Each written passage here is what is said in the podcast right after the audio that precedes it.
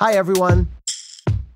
Every Friday on Third Degree, I talk with a rotating cast of some of the nation's top law students about breaking legal news, compelling cases, and what it means to lead a life in the law. Those Friday conversations are part of the Cafe Insider membership. The Monday and Wednesday episodes are available for free in this feed. Cafe Insiders enjoy access to exclusive content, including the Cafe Insider podcast, co hosted by Preet Bharara and Joyce Vance Audio essays from Cafe's slate of contributors, including me, bonus content from Stay Tuned and Doing Justice, live events, and plenty more that we have planned for you. You can try out the membership free for two weeks and for a limited time, get 50% off the usual price for an annual membership. Just head to cafe.com slash insider. That's cafe.com slash insider and use the code DEGREE. And now on to the show. From Cafe and the Vox Media Podcast Network, this is Third Degree. I'm Elie Honig.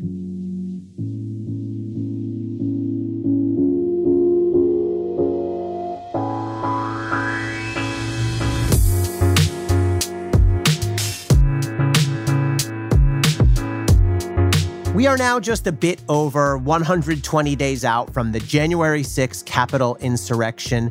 And yet it feels like it all happened 120 years ago. We vowed at the time, we vowed the date would live in infamy. We'd never forget. There would be full accountability for any and all who had anything to do with this. Our capital was stormed by a violent mob trying to overturn an election and interrupt the peaceful transfer of power. We would never let it slide. Well, now here we are, a few months out. And I'm really not so sure. If anything, it seems our collective memories are short. And despite the rhetoric, many of our public officials seem to have little appetite or perhaps ability to take meaningful, responsive action. So we're going to go on a little bit of a rampage today, and we're going to go through the public officials, and there are many of them who thus far have failed or worse in their response to January 6th. First of all, the Department of Justice.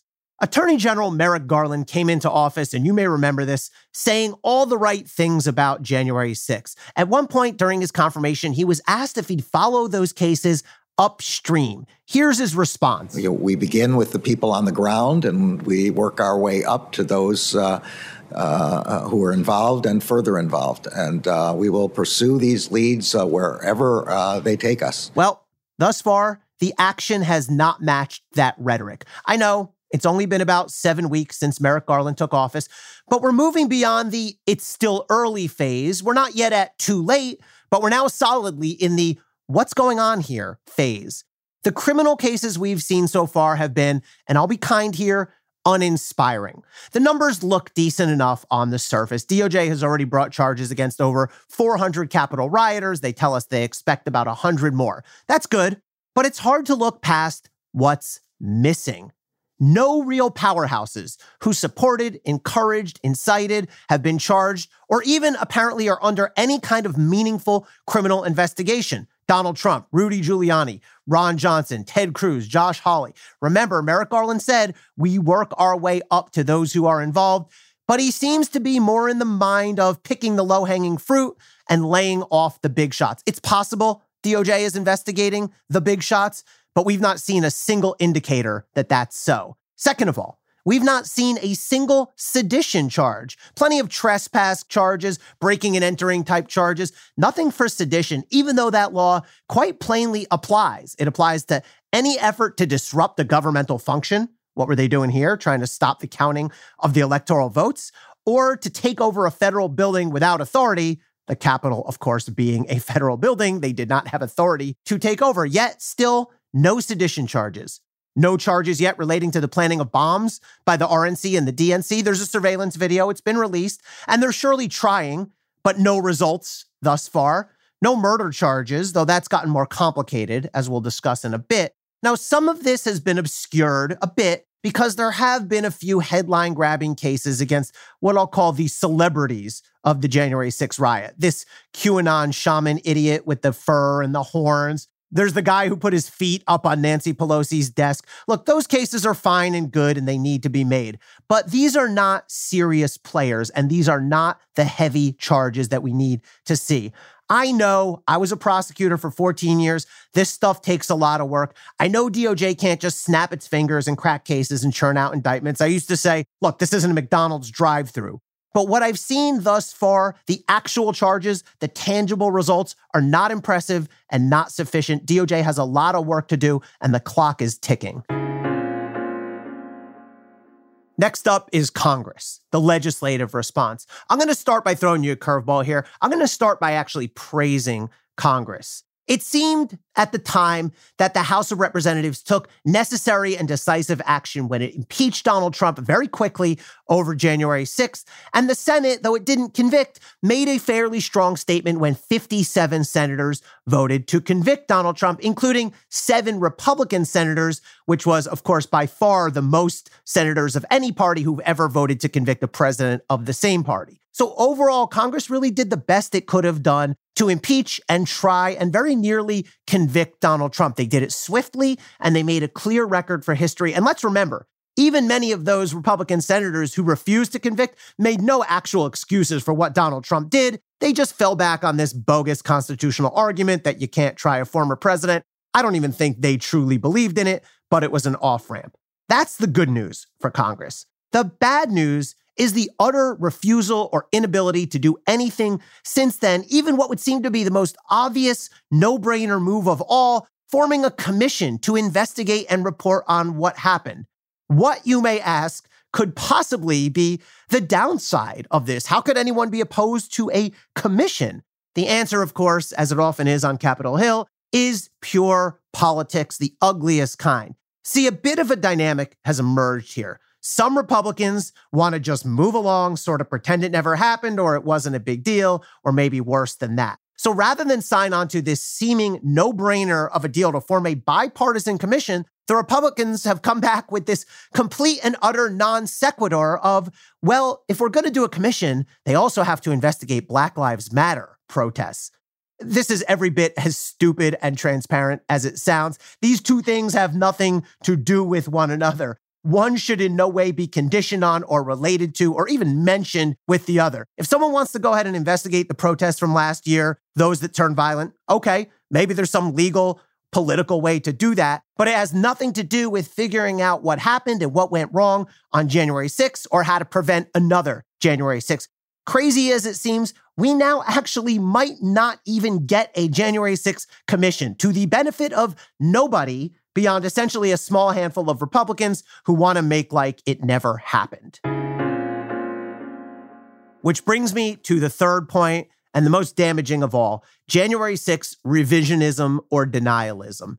This nonsense is really starting to take hold. We knew this would happen. We knew Donald Trump would try to spin it, deny it, change reality. He started on January 6th itself. And Trump and his defense team predictably did that throughout the impeachment process. But the effort has continued. And if anything, it's picked up steam lately.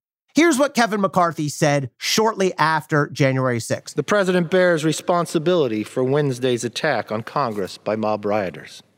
He should have immediately denounced the mob when he saw what was unfolding. Well, guess whose tune has changed just a bit since then? Here's McCarthy the other day on Fox News. When I talked to President Trump about, I was the first person to contact him when the riots was going on. He didn't see it. What he ended the call was saying, telling me he'll put something out to make sure to stop this. And that's what he did. He put a video out later. This is exquisite BS on about three different levels. Of course, Trump saw it. McCarthy urged Trump to call it off, and Trump refused. That video that McCarthy's talking about did no such thing. If anything, it praised rioters and thanked them for what they had done. McCarthy's far from alone. We've seen some of the usual suspects, Ron Johnson, Matt Gaetz, suggesting it was actually other people. It wasn't real Trump supporters. What is just a bunch of liars? I mean, geez, if only there was some way to tell. Like, if only there was videotape of the mob literally waving flags that said T R U M P, which were all over the place, wearing gear that said Trump, chanting things like fight for Trump. It's on the videotape. You can't change reality later. Other people are claiming, including Johnson and Gaetz, the mob wasn't armed, it wasn't seriously a threat, it didn't do much real damage. Now, people are opportunistically seizing on a new development relating to the death of Capitol Police Officer Brian Sicknick to try to suggest that January 6th as a whole never happened. Of course, you've probably heard by now the medical examiner report has come out and it shows that Officer Sicknick died the following day, January 7, of strokes and natural causes. No doubt that complicates a potential murder charge. It's not clear if prosecutors can still prove causation between Sicknick being attacked and sprayed with bear spray in the face and his death, or even if there was causation. So, no question, this makes it a lot harder to charge murder. But some are trying to take this new fact and equate it with an all encompassing claim that January 6th didn't happen or wasn't a big deal. What happened to Officer Sicknick, whether him being assaulted, he undoubtedly was assaulted, caused his death or not, is a medical and legal question. It should not be allowed to stand as a rallying point for January 6 denialists. And this all ties together, of course, because the best and maybe the only way to combat this revisionist lunacy is through official action, making an indelible record that cannot be denied. That means DOJ doing its job and bringing all necessary and appropriate criminal charges, including the heavy ones, including against the heavy hitters.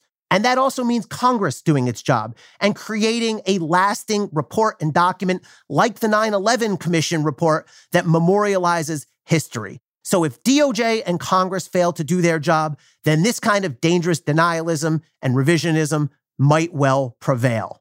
Thanks everyone for listening to this episode of Third Degree. Stay with us. We got another episode coming for you on Friday. And as always, please send us any thoughts, comments, or questions to letters at cafe.com.